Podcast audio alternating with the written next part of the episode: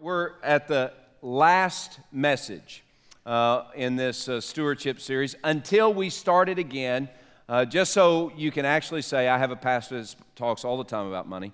Um, in October, we're going to have the last installment of our stewardship series. Uh, but uh, this is the end of the stewardship series for May. Uh, it is exciting to, to have gone through this journey, but it's also exciting to look ahead at what we're going to look at next week. Next week, and doing a uh, start a series called Identity, uh, trying to figure out who we are, who we really are, uh, and who God says we are. It's talking about our identity in Christ. And if you want a summary statement of all the sermons in one sentence, you ready? Next week, we start looking at how I'm accepted by God, loved by God, forgiven by God, and made brand new by God through faith in Jesus Christ. And we're going to look at that. We're going to break that apart, and it's going to be a great journey. But it's a great help. It's a very personal journey for me as I have uh, personally uh, walked through this identity because many of us, and, and uh, if not all of us, but guys like me, I'm a preacher guy, uh, many times that is my identity. I'm a preacher but that's not my identity. That, that's, that's the identity I'm holding on to, but that's not who I am. Um, and so we need to peel back the layers of our life and look into the core of our soul, look at the lies that we've been holding on to, the things that we think ought to give us our meaning and purpose and significance, and, and evaluate uh, those things and then dismiss them as, as, as needed. So that begins our journey next week. Looking forward to that. Today, uh, as I shared, we're, we're concluding this message, or concluding this series on stewards, and we're looking at really a classical text on stewardship. It's Malachi chapter 3. Usually, uh, this is uh, the, uh, the, the message that is used to uh, and really hit home on uh, the very first part. We're looking at Malachi chapter 3. We're going to look at verses 8 through 10. Um, and the this passage begins by saying, Will a man rob God? And every time I read that, I want to say it the way I've heard it. Are you going to rob God? You know, y'all, have y'all heard that? Yeah. I don't want to. You, you rob God. You're, I, can I do it one more time? Because I really like doing it. Can I get a breathe? See, if you really, if you really, and there's, going to, you're going to rob God and rob God. You got it? Hey, that I'm loving that. Now that you won't hear that again, but I get fired up about the other parts of the passage. You know, the, this is a classic passage because it really gets to the core of, uh, of who we are and and, as followers of Christ, but also as we give. And, and what's missed many times in this passage, we can't get over the robbing God business to really see what God was trying to communicate to his people. You see, God wasn't trying to communicate guilt to his people in this passage. Uh, that was part of it because they were guilty. You know, somebody says, Well, you know, you're making me feel guilty. Well, I can only make you feel guilty if you already are. It's just a thought. I don't want to add to it, but, but that, that's, that's kind of this passage. Many times you just can't get over the guilty feeling uh, when, when you read about robbing God. But that really wasn't the point that God was trying to make here. And this, it's not the message that he was trying to send through Malachi. What he was doing was he was trying to inspire expectancy and hope in his people. He wanted them to live with an expectancy that they did not have. They were going through tough times. Um, Malachi was the last, is the last of the minor prophets. That means he's the closest one to Matthew.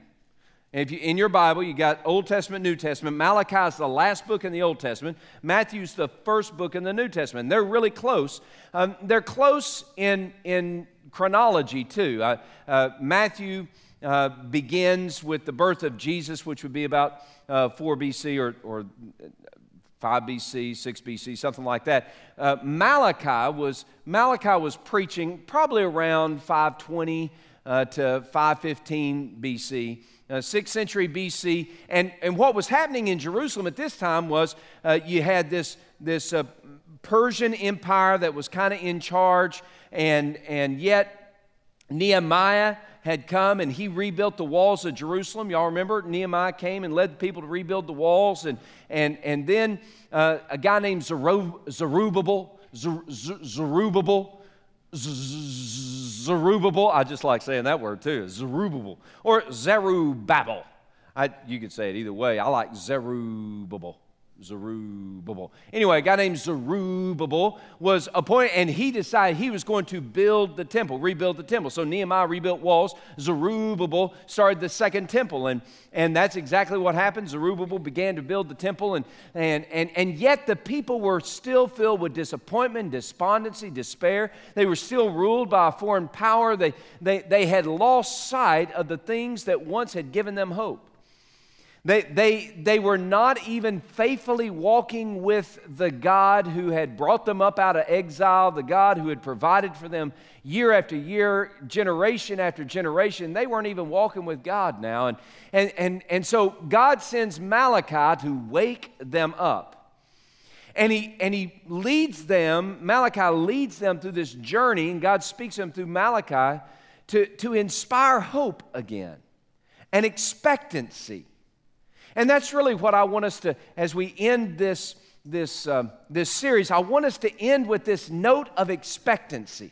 A, a, note of hope, a, an understanding uh, that, that, uh, that we can live with expectancy of God's presence and power and provision, even in our finances, in our life, and even in our finances.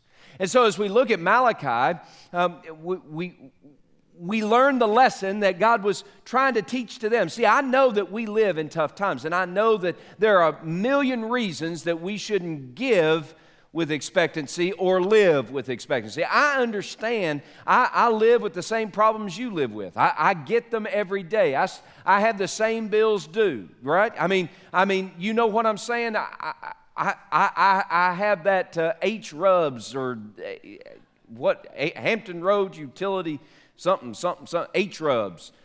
They send a bill to my house too. And apparently I've got a water leak or something because that bill is high, right? So I understand. I understand the difficulties. I get it. I understand it. I'm not joking about the water leak either. And, and, and, or maybe it's just having four daughters. I got two, my two college girls have come home. Oh, that means a lot of water is going to be used. Washing hair. Whew, help me, Jesus. All right, anyway.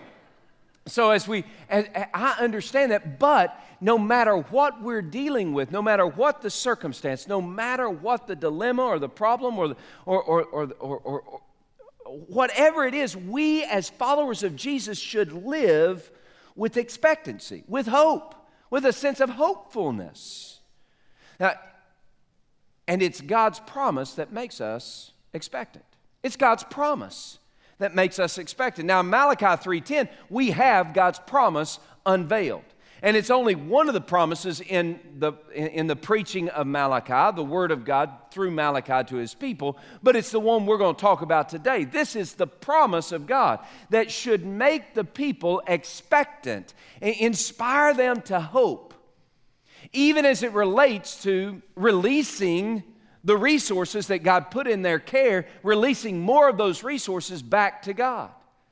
It, it is the idea that we can live with an expectant heart, believing in the power and the presence and the passion of God for our lives. I love the picture of expectancy. I, I, I do. I, and when I, when I think about expect, thought about expecting, being expectant, and having an expectant heart, and being hopeful, uh, it led me back to when uh, I was in kindergarten or first grade. I was in kindergarten or first grade and, and uh, went to class, and, and on our desks were these little styrofoam cups. And the teacher set, called us up to her workstation, and, and she poured a little dirt in those styrofoam cups, and then she took a little seed and she put a little seed in those styrofoam cups. and then she told us to water them and put them on the windowsill. And we water them and put them on the windowsill. And then she said, Now, now in a season, after a while, that seed is going to sprout into a plant. And we were oohing and awing, and, and she said, now, now that's going to happen. So I stood there and I waited.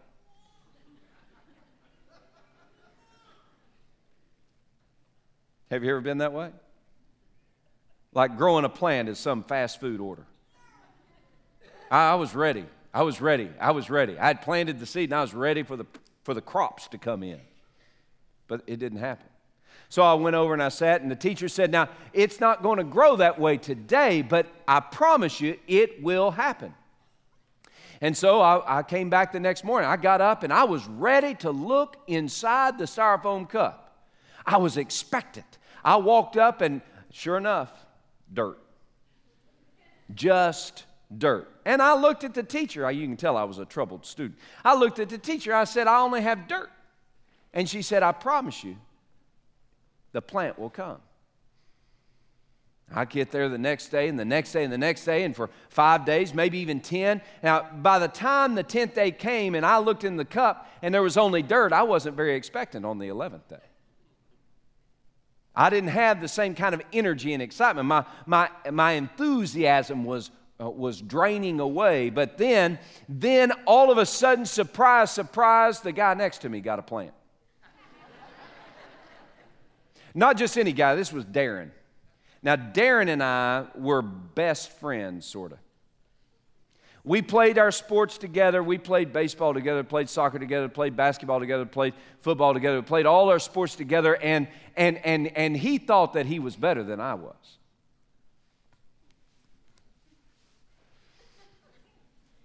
And I thought that I was better than him. We were always in competition. So, sure enough, when he got a little sprout out of the dirt, I was mad. And he was happy. He said, I got green, I got green. And, and, and so I, I took my cup and I looked at the teacher. I said, it's, it's happened for him, but it's not happened for me. What's wrong? She said, Promise you, it's going to happen. I come the next day. Two more people get sprouts, and I still have dirt. I'm not looking at that cup anymore. I'm upset. I'm upset other people getting their, getting their crops in, and I still have a seed in the dirt. My seed's never going to come up. I don't know what's going I don't want to look at this. I am upset. But then I get there and kind of walk over and give a little glance to the windows, and sure enough, there's green. A little sprout has come out of the ground. I can literally, I can see it in my brain right now.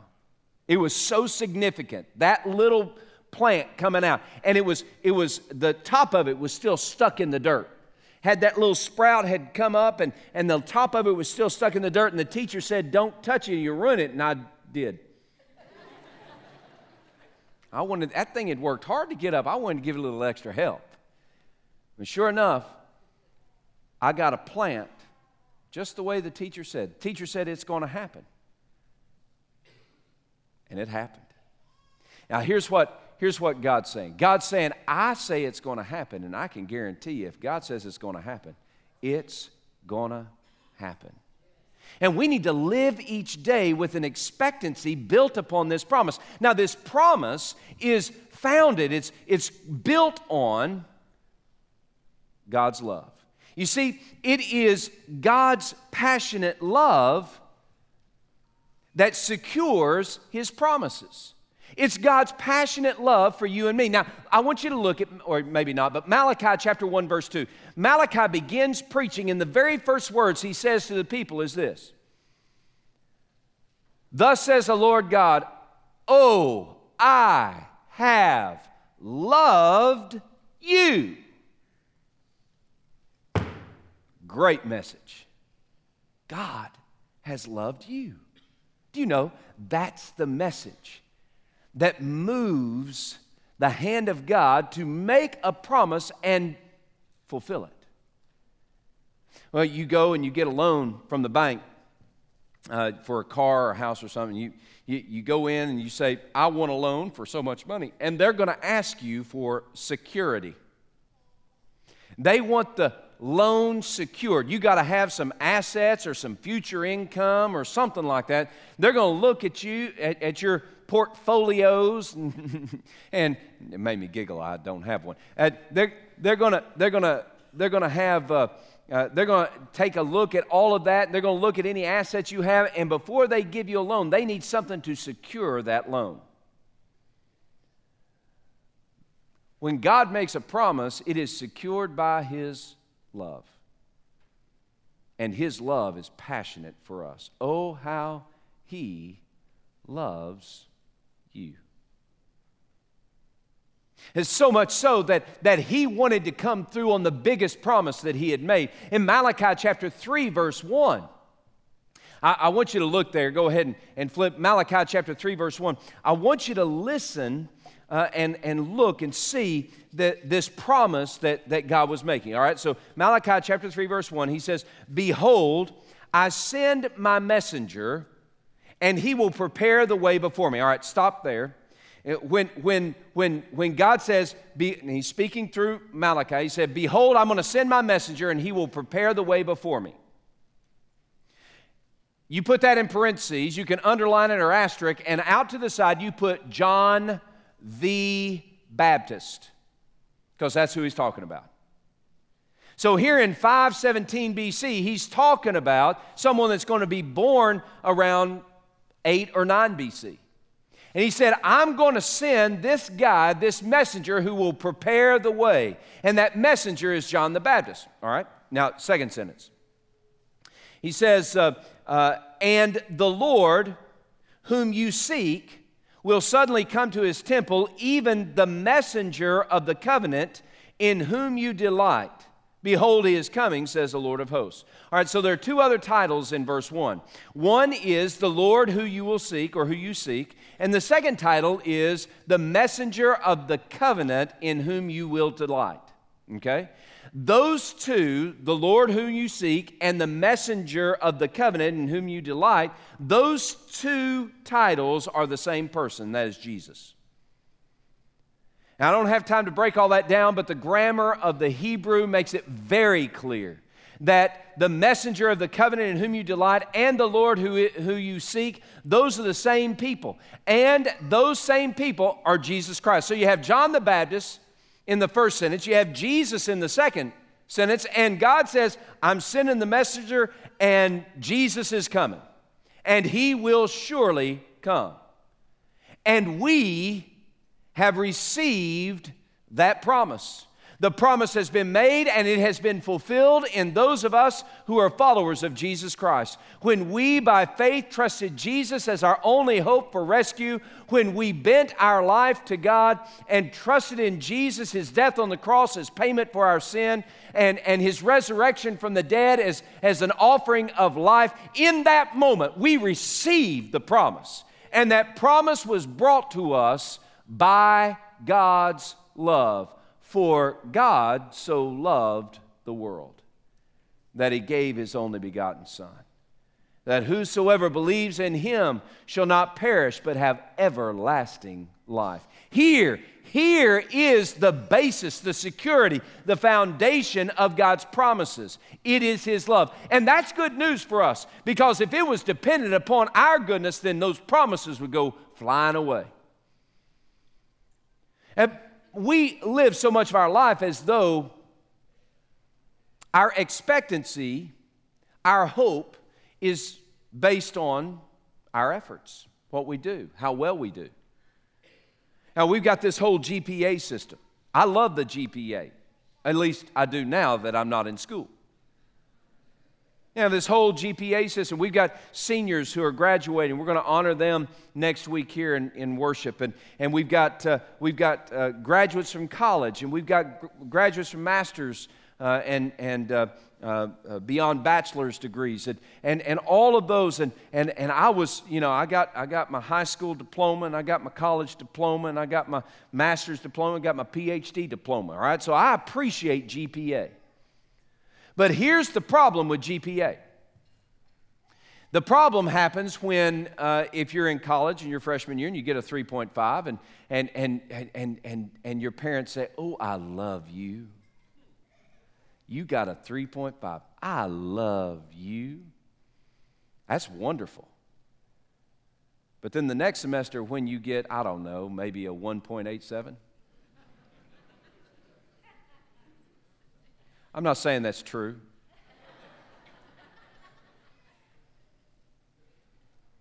Could have been a little bit lower.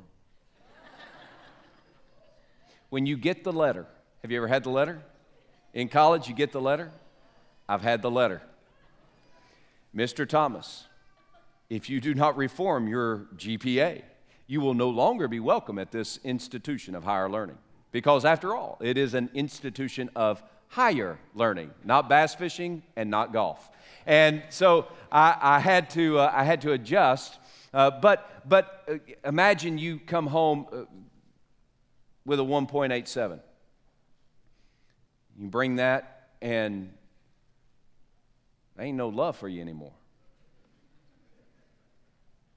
So you get love if you hit the 3.5, and you lose the love if you hit a 1.87. Aren't you glad God doesn't operate on a scale like that? See, God operates on a scale, whether you are 3.5 or a 0.5, God loves you the same. And the promises that He makes to you and to me is based upon His love, not based upon our performance. Oh, I have loved you, says the Lord. So it's that, it's the, the, the, the, it, it's that passionate love of God for us that becomes the engine for our expectancy. We can expect the promises to come to pass because of what God has done, because of who He is, because of His heart of love for us. I'm going to focus, therefore, on God's cha- changeless, unchanging love rather than my problems. And see, that's the second part. If we're going to get expectant, then we got to have the right focus. We need to refocus. We need to focus on God's unchanging love. Look down in Malachi 3 6. He says, For I am the Lord God, and I do not change. Therefore, you are not consumed, O house of Jacob. God said, Because of my compassion, my mercy, my love, and my grace toward you, I have protected you from being blown away on this earth. And yet the children of Israel couldn't see God's love. All they could see was their problems. And they had a lot of them. Now, look, understand, I get it. I do. I, I have problems just like you do. And so often I can focus on the problems. Listen, real live example. See if this doesn't, it doesn't ring true. Yesterday, I laid down wood floor. And that was a wonderful experience, really. And I'm not finished yet. The hardest part is yet to come. The hardest part is that corner where all the mistakes that you made at the other corner come to pass, right? So that's the hardest part, up against the wall. All right, so, so I'm, I'm, I'm having to lay this wood, and, and I work, I mean, I work like a dog all day long. And, and, uh, and, and then uh, I'm, lights faded, and, and I'd say, I'm done for today. And, and everything's done except for this little bitty corner. And, and, and what would happen? I mean, just suppose, what would happen if, I don't know, the person that you care about most of all in this world, your wife comes in and says, Isn't there a little gap over here on this little line over here? What? You got a whole floor to look at and you see the little gap. Now, I understand that. That's our personality. That's our, that's our perspective. That's the way we are. But here's the thing Here's the thing when we focus on the little gap rather than the blessing of the whole floor, from now until the day we die or we move or we burn the house down, my wife is going to be looking at that little crack. You know what I'm saying? She can't not see it now. Don't you wish there were things you could not see now? So today, if we're going if we're going to live with expectancy we're going to have to stop focusing on the little gaps the problems and start focusing on the big beautiful god who loves us. He's the one that doesn't change and no matter what we do he is, his love remains constant. His love remains secure. Remember the promises that he makes available to us not based upon what we do primarily they're based upon His heart of love for us. Those promises are in a vault and they're ready to be unleashed on you and me. Understand, that's the way God works. That's the way His love works. He's got them. You're at Malachi 3:10. I've got all these, these, these blessings in the vault of heaven, and I'm ready to unleash them on you. But sometimes we can't see all the blessings in the vault of heaven because we're focused on our problems. Israel was focused on their problems. They couldn't see anything good that was coming down their way. They failed to live in expectancy because they failed to see more than their problems. So we need to wake up every morning. We need to focus on God's unchanging love for us, not our problems. And when we focus on God's unchanging love for us and not our problems, then we need to give each day to God's promise. We need to give each day to God's promise. What, what do I mean by that? Give each day. I mean, I wake up in the morning and say, Now, God, you made a promise, and I'm going to live in such a way that, that I can experience the, the vault of heaven open up and falling down on me. I'm giving this day to your promise. It means that I'm going to entrust myself, I'm going to entrust my today, I'm going to entrust my yesterday, I'm going to entrust my tomorrow to the promise of God, to the powerful presence, passionate love of a living God. I'm going to entrust myself. I'm going to let the hands off the wheel. I mean, I'm going to sing Jesus Take the Wheel and I'm going to live it too. I'm just going to give all to Him. Give each day to God's promise, including my money. Money, money, money. See, the money, that, oh, that becomes sticky. When it comes to money, we, we still, no matter, and I'm a preacher, dude. I'm supposed to have this stuff down, but there is still a part of me that struggles with that's my money. Oh, don't tell me you don't struggle with that too, a little bit. Maybe you're just a little more spiritual than I am, but man, that's a, it's a hard thing. I, I, I mean, let's just be honest. And I might not say it because I'm more, uh, uh, I'm, I'm more educated in spiritual jargon and stuff. So I won't say, well, that's my money.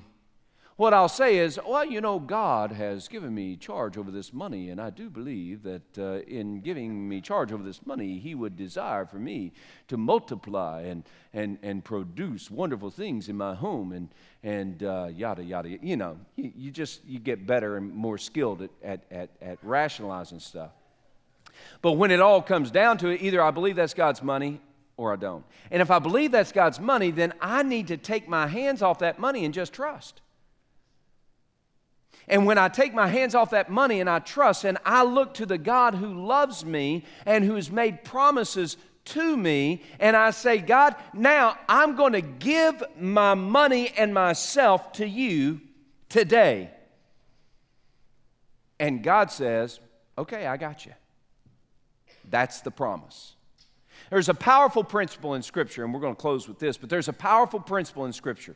And it's a big word, but I wanted to say it because I enjoy saying big words like Zerubbabel and this word. This powerful principle in Scripture, Old Testament, New Testament, is the principle of reciprocity. The principle of reciprocity. Now, the reason that's important is because what the principle of reciprocity says is it says, you go through this door, God's going to set a table before you in the presence of your enemies. It means that, that if you trust Lord, He's going to, uh, he's going to, he, he, he's going to uh, lead you beside still waters. It, the principle of reciprocity is you behave this way and you get this result. You do this, God does that. You do this, God does that. Now, the principle of reciprocity is so powerful for us, and yet we ignore it so often. In Psalm chapter 1, verses 1 through 3, here's the principle of reciprocity. You ready? Psalm chapter 1, verses 1 through 3. Blessed is the man who walks not in the counsel of the ungodly, nor stands in the path of sinners, nor sits in the seat of the scornful. But blessed is the man who delights himself in the law of the Lord, and in his law he meditates day and night and he will be like a tree planted by the rivers of water that brings forth its fruit in its season, whose leaf also shall not wither, and whatever he does shall prosper. The principle of reciprocity for our spiritual life is real simple. If I delight myself in the law of the Lord, if I meditate on it day and night, meditating on it day and night means that not only do I listen to it or think about it, but I'm actually doing it. So if I delight myself in the law of the Lord, if I meditate on God's law day and night, if I pursue His will with great passion, then I'm going to be blessed. I'm going to be blessed in such a way that I'm going to be like a tree planted by the rivers of water that brings forth its fruit in its season, whose leaf will not wither, and whatever I do shall prosper. That's the power of reciprocity. I delight myself in God, and then God unleashes blessing on me. Don't you understand? This is the way we're supposed to live. Now, make no mistake, it works in our spiritual life and it works in our financial life as well. Proverbs chapter 11, verse 25. The person who has a generous soul will experience abundance. And the person who refreshes others will himself be refreshed. When I have a generous spirit, when I have an open hand rather than a closed fist, when I have a generous spirit, and this is talking primarily about money stuff, when I have a generous spirit, then God promises to open his hands to me and pour out his blessings on me. That's the promise. So I behave this way in God's program, and it unlocks the, the, the, the, vault of heaven so that God will pour out his blessings on me. Here's where we miss it the promise is in place, God's love is in place, but we miss it because we don't unlock the vault by giving ourselves to the promise every day. So, I guess it comes down to this, and, and really it does come down to this. When it comes to living with expectancy and giving with expectancy, do you really believe that God will take care of you? Do you really believe that he will bless your socks off? That's paraphrase of Malachi 3:10.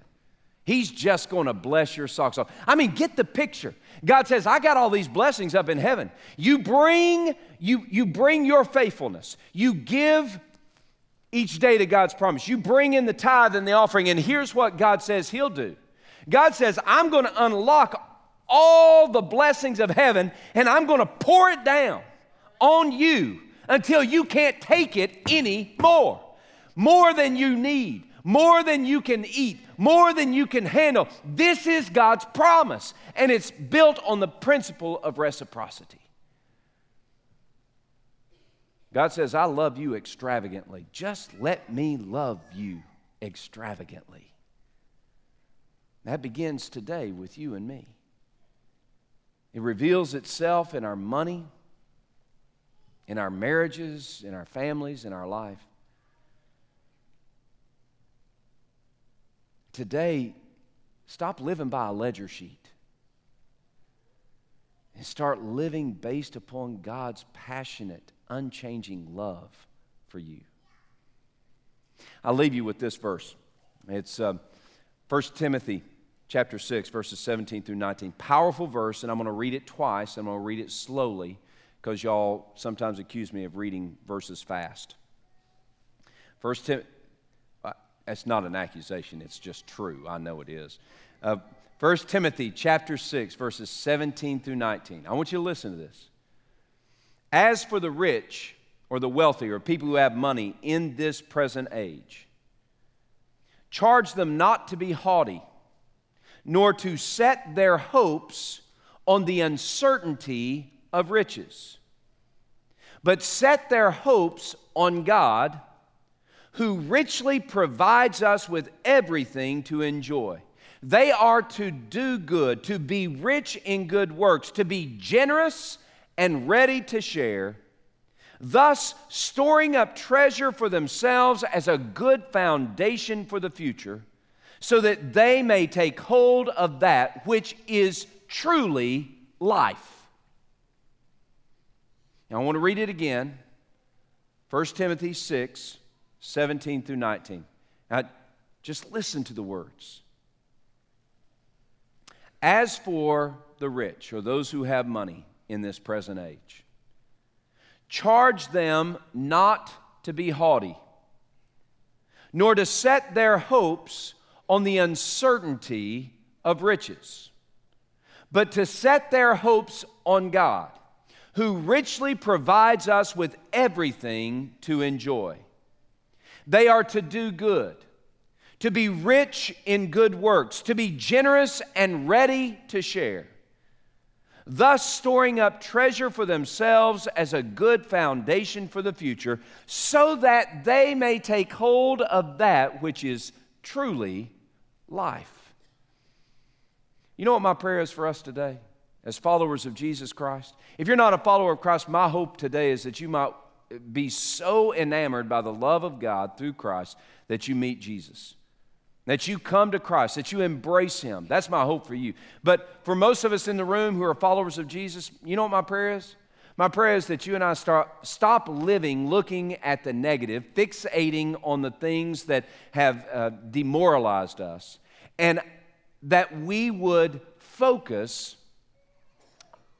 on the unchanging love of God so that we might experience hopeful anticipation every day of God's great movement and provision in our life. That we would live with expectancy. And as we live with expectancy, we give ourselves generously, wholeheartedly to God and to others. I want to be hopeful every day that I live. What about you?